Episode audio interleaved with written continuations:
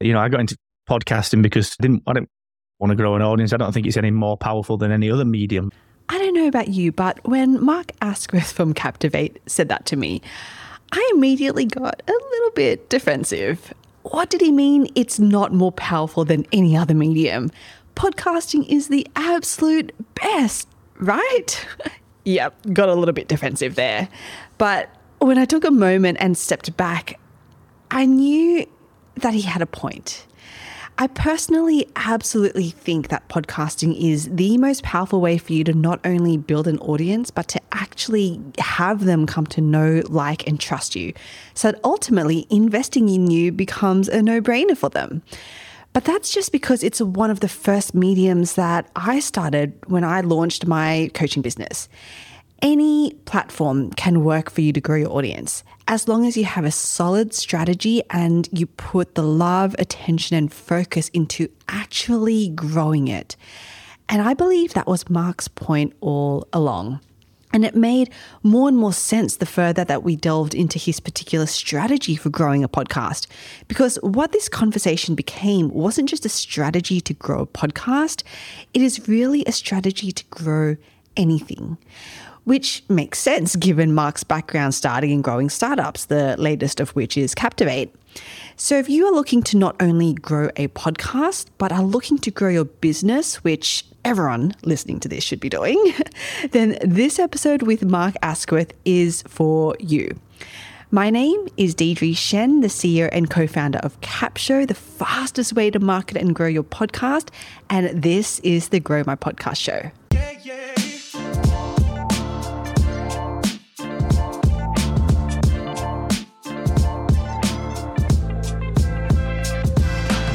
I'm Mark Asquith, the co founder of Captivate podcast hosting, analytics, and monetization platform.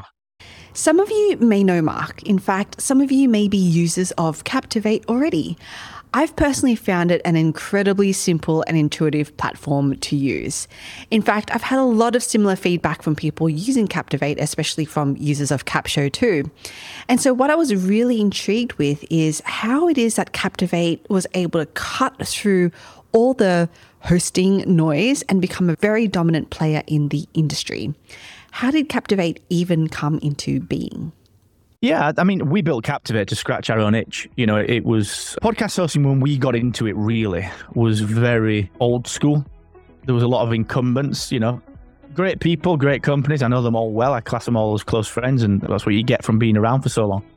Is that you've seen a lot of things, and they were all right as they were, but they weren't doing anything to, you know, me and the people around me. They were doing things just, this is the way it is, and if you like it, and they were slow at releasing things. And I'm pretty straight talking, nothing's that hard, and I don't think companies should be applauded for doing the basics. I think that's if by virtue of turning up, you should be able to do the basics well. So that was sort of, yeah, but that was all that existed. So we created Captivate because it was very straight talking, it was very open, it was very, the brand was really focused on serious podcasters. Like we don't have a freemium plan. One of the only companies, one of the few companies out there don't have a freemium plan. I just think it's a silly model. So I, I focus wholly on the series podcaster, and that's why it grew so quickly. Is that you had Kieran and I, who have been around the industry for ten years. You know, people know us. We were at the first and second podcast movement Podfest. We've spoken at them for a decade. Like we, uh, you know, I remember podcast movement having a beer with Jared and Dan before it was a conference as such. So it's that kind of sort of personal brand, a couple of personal brands in the space, coupled with not really taking any BS from things like why should this be that difficult and why can't hosts move quicker and do better. And that's why it grew so quickly. And then the acquisition from Global came, and it was a great process. We went from initial interest to money in the bank by within six weeks because it was and that's because we built a good business. It was predictable. It was you could model it because we didn't have a freemium plan. All of our books were in order, all our platform, our processes, our team is fantastic we'd just done everything. We'd not done anything special in terms of the business, apart from just be really good at what we do and release a lot of features really quickly. We just we'd done what it we'd done all it takes to be a good business. We didn't mess around with startup models, and I've been in the startup space for years, and there's a lot of rubbish in that space. There's a lot of we need hyper growth, so we're going to scrape RSS feeds from email addresses and sorry, email addresses from RSS feeds and cold email everyone, and that's like bad news. We didn't want to do any of that stuff because it, it damages the brand and it's a bit embarrassing to do it. So we stayed away from all that stuff, all the things that give you a bad name, and we just built a good business. And so when it came around, it was, yeah, it was just a logical fit. I, th- I, think it was the reason that we resonate so much with podcasters is because of this attitude that we've got. Will some people won't like that straight talking. They want to be told that podcasting is the golden age of podcasting. It's never been better time. And you, it's the most powerful way to 10x this and to 20x that. And it's all hyperbolic rubbish. They want honesty these days. A lot of people peddle authenticity online, especially your audience that, that are very much around being experts. So the experts that do well are not people that peddle authenticity. There are people. They are people that are genuinely authentic, and there's a big difference between that because authenticity has become a brand term. So it's yeah, that's why I think we just do obvious stuff for podcasters. Things that sort of. I remember the first year we started releasing features. We did a feature release every week for a year. We did 52 feature releases, and they often included more than one thing, you know, as well. So a lot of it was just obvious stuff. Like, why can't you set a default publish time for your episode so you don't have to change it from midnight to 9 a.m. every time you put like the tiniest little details and podcasters were just blown away because that was the state of the industry. So, you know, it, I think we've just done nice work in an open and nice way. There's a really neat lesson in what Mark just said. Sometimes we try to make everything so complicated because we think that's what people want, when in reality, they just want the simple things done right. Things like setting a default publishing time. I certainly took away a, uh, took a lot away from that, even for Capsho. Focus on doing the simple things right. Given that Mark's been in the startup space for a while and specifically created software for podcasters, I was curious to learn about how he viewed the role of podcasting in helping people grow their audience. I think there are two sides to podcasting. There's the fact that it is, you know, if I tap on this mic, you don't see it, you hear it, it goes in your ears. It's directly piped into the most intimate type of media that you can possibly imagine. So that's a huge plus. There's You'll see it at podcast conferences. You'll have it with your show. I've got it with mine, and a lot of people have it with their shows where you'll meet someone and they will know you based on your voice because they've listened to your show. They might not know what you look like or whatever. A lot of people said to me, I did not realize you, you looked like that or thought you were taller or smaller or whatever. They recognize your voice. So that's that's really powerful. It is really p- powerful. It is. And that's possibly the only unique thing that podcasting has you know you'll get your purists and people that love podcasting just as much as I do, but love it for a different reason. I love it because you can share your voice. A lot of people love it because it's this amazing open ecosystem, and it's podcasting is unique because it's delivered via RSS. Well, actually, that's not. Yeah, it's unique, but is it really? Is it actually unique? Because I could get blog posts like that, and I, you know, is it really? unique because of that. It's not. It's that one to one relationship. Now, podcasting, in my view, is no better than any other audience growth mechanism because it still requires work. A lot of people are, God, I see so many gurus selling these crappy courses. So much so that I built a course that's completely free, doesn't even need an email address because I was that annoyed by it. I just thought, I'm just going to give something away that's better than this rubbish. Because people are cashing in on the fact that people want to start these podcasts. And what they're doing is, like, there was one guy who was on Facebook the other day, Facebook had it, said, I will get you a top 100 podcast in eight weeks. It's about 10 grand and you get your money back if it's not a top 100. I was like, I could launch a top 100 podcast in 20 minutes literally, because it's not hard. And that's not the difficult thing. It's actually building an audience. There's a reason that certain Christmas number one pop songs go to number one, but then you never hear from the artist again. It's because the, the doing the one thing is not the hardest thing, it's maintaining it. And that's why I think there's a lot of hyperbole around podcasting is that it's, it, you get a real buzz from sharing your voice doing this, talking on microphone, chatting to people, and people saying, I like what you've got to say. We, we like that. All right. So that's why people enjoy podcasting. And that's the reason that we, as particularly as creators, we find it a better medium than perhaps YouTube to start with because we don't have to put our face on camera. There's less things for people to pick on. It's, you know, Mark, you've, you put a bit of weight on this year. I have. That's cool. Like, I'm all right on video, getting hammered for that. That's cool. But a lot of people aren't. So podcasting gives you a bit of safety. So that's amazing. And that's why a lot of people gravitate towards that launch but it's no better than any other medium when you get past that because it still requires the same tactics. A lot of people will say to me, Look, I've not seen any audience growth. All right, what are you doing? Well, I publish my episodes and I put them on social media and I repurpose them I do TikToks and I'll, I make little short clips and clips and audiograms. And that's well done, but that's terrible. What's that going to do? That's not going to do anything. It's pointless. It will get a little bit of quick awareness and a bit of eyes on, and it's a little bit of touch point marketing, but it's actually I equate that to being like, okay, I'm gonna go and I'm gonna I'm gonna open a shop down a back alley that's got no foot traffic and that no one can see from the main road. And I'm just to put a sign up in the door that no one can see. And every now and again, I'm just to nip out to the main street and I'm just to go, there's a shop back here. And I'm to do that twice a day. How many customers are you to get? There might not be anyone walking by when you go out and do that. And that's the problem is it's the old, we cannot build it and expect people to come. So that's why it's no better than anything else. Because if you want to grow, if you want to grow a YouTube channel, all right, we've got to market the YouTube channel. We've got to have a real deep content strategy. We've got to have a partnership strategy, a guesting strategy. We've got to have an actual, tangible offline marketing strategy, an old school strategy for getting people that we know to listen to the thing. And then we've got to have a bit of a growth strategy, actually. How do we flywheel this thing up? How do we find out what's working and what's not? But because podcasting is going through this boom and all the gurus are selling rubbish for $97, the problem that you've got is that it's been painted as easy. Now the launching is easy. Buying a microphone has never been cheaper. The software that we've got, Captivate and everything else, has never been better. It's never been cheaper. But the house has never been easier. And that's it's a poor excuse for getting into podcasting when realistically the difficulty comes after that guru has disappeared because they've got you to launch and that's the easy bit and it's the marketing. And guess what? Here's the frustrating thing, I think, for a lot of people. Not many people are saying that. And I'm lucky because I don't sell knowledge. I don't have courses that you can buy. I've got a big free course that just I created because I was that annoyed with gurus. I we don't sell education. We don't sell this sort of stuff. So I can afford to be a little bit more straight talking. I don't have to pretend that you need my course to launch because you don't.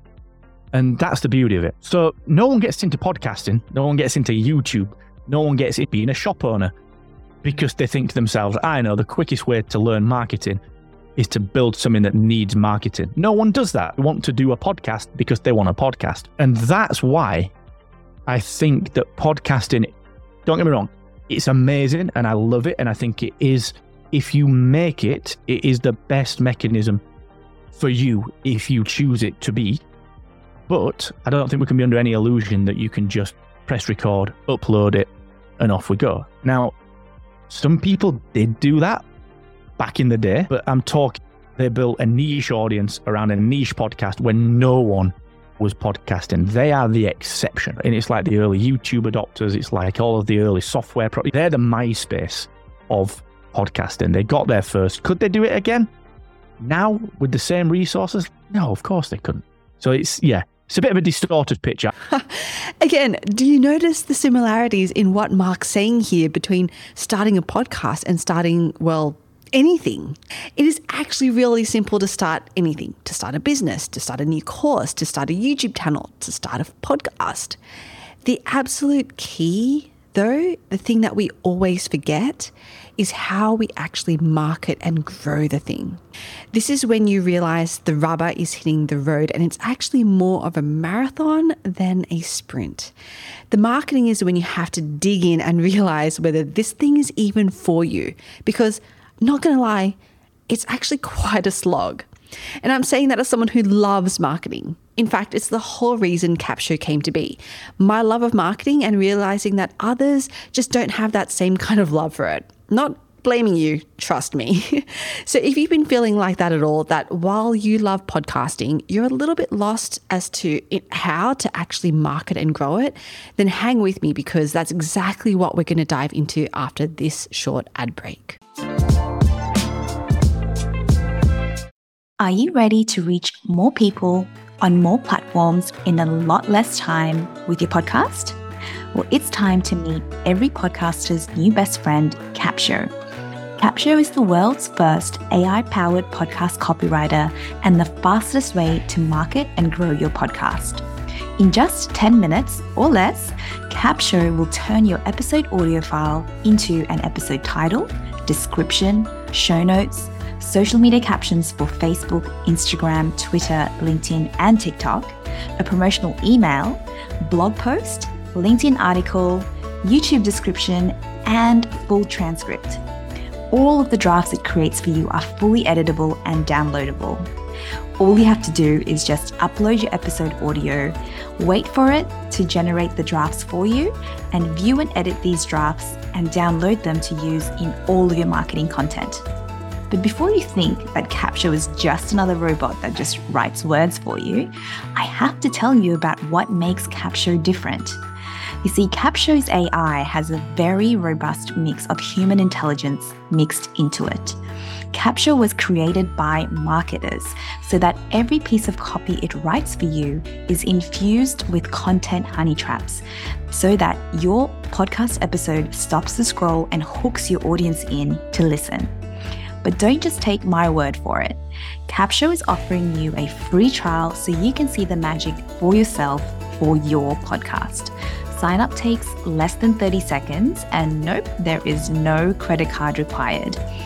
Just head on over to www.capsho.com and sign up for a free trial.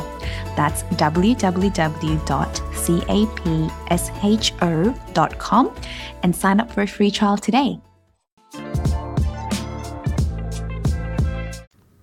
I've been speaking to Mark Asquith from Captivate about his journey with Captivate and his journey with podcasting as well, which I've been finding absolutely fascinating, which is why I could not wait to get into his three tips to growing and marketing a podcast. And right, knowing what they are, you're in for a treat. So let's just get into them, shall we? What is his first tip? Don't be crap.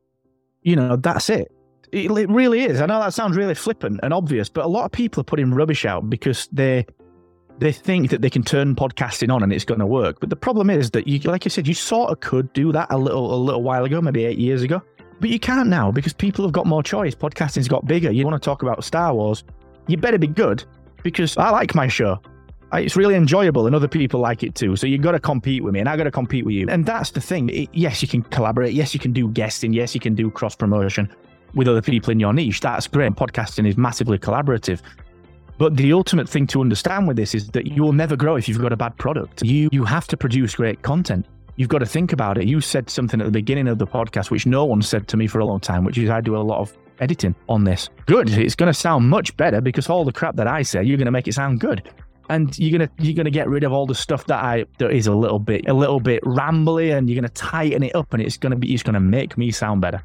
And your audience will appreciate that because they want the best version of this episode. They don't want everything. And I think for some reason, I don't know why this is. People think podcasting is just like turn it on, record, and off you go. And you could do that. Like I said, don't get me wrong. 10 years ago, you could do that. You could. But now you can't because there's that much more choice. So that is the first thing. and you know what? The rambly bits are sometimes my favorite. Just don't tell Mark that I left some of his rambly bits in. Seriously, though, this is what gets me juiced about podcast marketing because, as we've heard the, time and time again on this episode, it always goes back to basics. Just like how a business with a crap product won't grow, so won't a podcast that doesn't sound good. With my first podcast, I actually had no idea how to do any edits to the point where if I made a mistake in recording, I would actually just re record it all again because I had no idea how to actually edit the thing. No wonder I struggled to grow it. But now, well, now we don't really have an excuse, do we? We have to ensure that our product is top notch. Ask yourself are you proud of the content that you're putting out? Why or why not? What changes can you make? How can you create something that is not crap? That's Mark's first tip. Don't be crap. And so, what is his second? And then it genuinely is about marketing it, but you've got to start with a strategy. You've got to have a marketing strategy.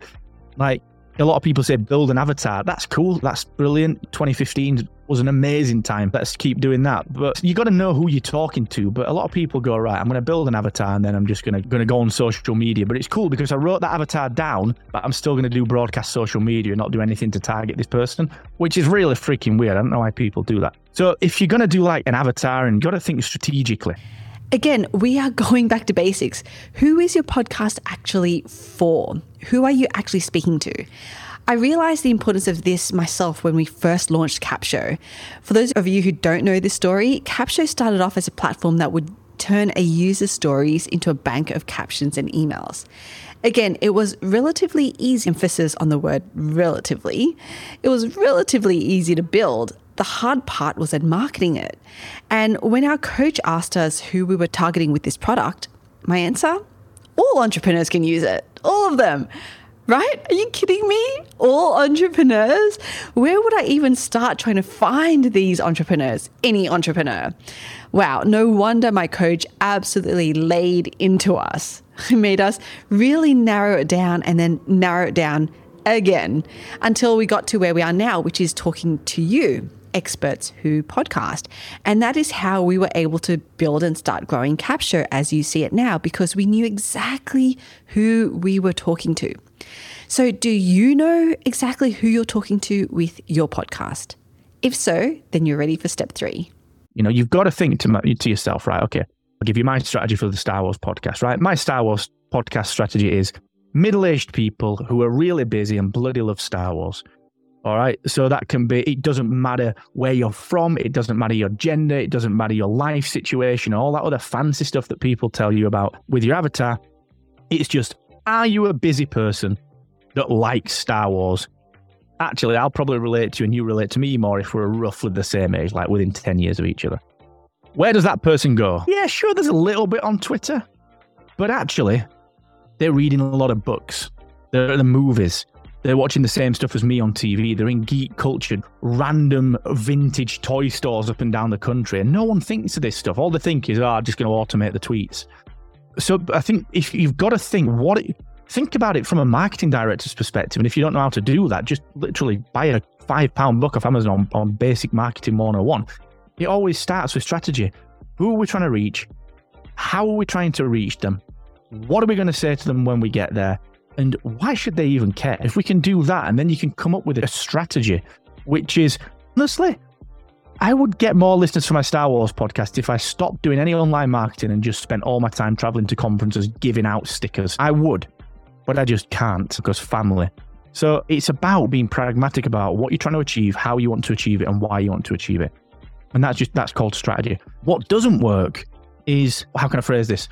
Promotion in isolation. So a lot of people assume that promotion is marketing, and it's not.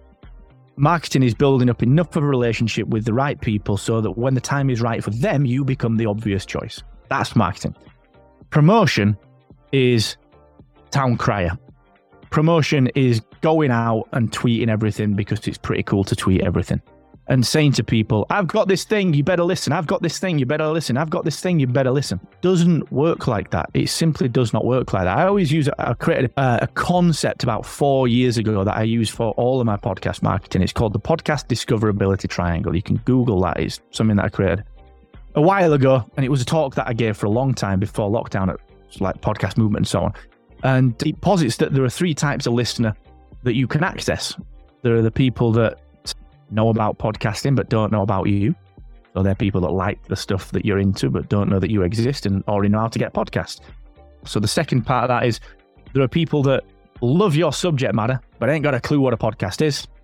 And then there are people that are ready to be influenced by people that are already listening to your podcast. And to me, that's the podcast discoverability triangle. If you can strategize marketing that targets each of those three types of people, that's why guesting works, because one prong of that is that if I go on other shows like this, then they already know how to get podcasts. All they've got to do is find mine. So I'll just make that part easy. I'll give them my Captivate link and off we go. And that's why the guesting element of that works and cross promotion and so on and so forth. And, and it, but if you can strategize, right, okay, what is my marketing strategy to target people who know about podcasts but don't know about me? Here's a strategy. I'm going to write that down. What's the other strategy? To get people who love, for argument's sake, Star Wars to understand what the heck a podcast is. Because if I can teach people about podcasting and I'm the only podcast that they know about in their subject matter, you know, sort of do the math, it works and it really does. And then the other stuff, the other strategy is how can I activate referrals? And there's, you don't need software for that, you don't need any of that stuff. You just need your fans to know that they can tell other people. That is it. And you've got to hammer it. So yeah, they're the three sort of strategies. Probably don't have time to go deep into that, but they're the three strategies that I always advise every podcaster build. And then tactically, that's when I'm talking tactics, as you'll know, it's more about, okay, what does that look like day to day? Well, if you've got these strategies in place, assume that it's how do I activate people? How do I get people that know about Star Wars but don't know what a podcast is? I'm not going to go on Twitter for that. I'm going to go around the comic shops and I'm going to say, here are like a thousand stickers. Any chance of putting these on your worktop on your counter? Or I'm going to start to talk to, I'm going to start to talk to the local places around me and say, actually, where are all my Star Wars fans? Can we do a meetup locally? Can we do a town meetup or the one in the next city? And I'm going to run the meetup, and that costs me nothing. People just come to talk about Star Wars, and guess what? It's sponsored by Spark Sparker Rebellion. There's a drink on the bar, and it costs you like 30, 30 bucks. Yeah, it's just that's just marketing, isn't it? But people forget that. So start with a strategy. In fact, do a strategy, you know? Ah, okay. Mark's last tip once you know who you're talking to, then you can design a strategy that is specifically targeting them. There is so much wisdom in this because, again, that's exactly how we were able to grow both Capsho and the Grow My Podcast show. Instead of entrepreneurs, honestly, where would entrepreneurs be hanging out? When we started targeting experts who podcast, we could go to events like Podfest and Podcast Movement, collaborate with people like Mark and others who are specifically in the podcast industry because we knew that this is where our people are. There is so much gold in everything Mark has shared with us because it goes back to the fundamentals of marketing. And marketing a podcast is honestly no different to marketing a business. It was such a great reminder for me to always go back to basics. And talking about basics, if you want to hear exactly how Mark defines audience growth, then head over to the show notes for this episode and get that bonus clip. It's completely 100% free, and as you might expect, goes into Mark's very unfiltered thoughts about what audience growth actually is. And it's definitely not what you think. It actually gives some really great insight into why you need to also really think about your personal brand, for example. Okay, I'm not going to give anything any more away. Go and get that bonus clip in the show notes. And if you wanted to learn more from Mark, probably the best thing that, that anyone can do is just follow me on Twitter. I, here's a tip, a podcasting tip. Don't give too many calls to action. Always have one thing that you promote, literally just the one thing. So a lot of people, what they do is they'll be like, "Oh yeah, you got to find me on Twitter. Get me where you get your podcasts. Get Apple, Spotify." get me on my email list, go get my ebook, get me on the gram, get me on Facebook, and my website is this. Who's going to remember that? Just one call to action. All right. Mine is Twitter because I engage there more than anywhere else. You can get to everywhere else from there. But I'm just just at Mr. Asquith on Twitter. But yeah, think about that for podcasting as well. Just one call to action. he just couldn't help himself. He was still teaching, even in his call to action. Okay, that's it from us today. Thanks for joining us on the Grow My Podcast show. And as always, stay awesome.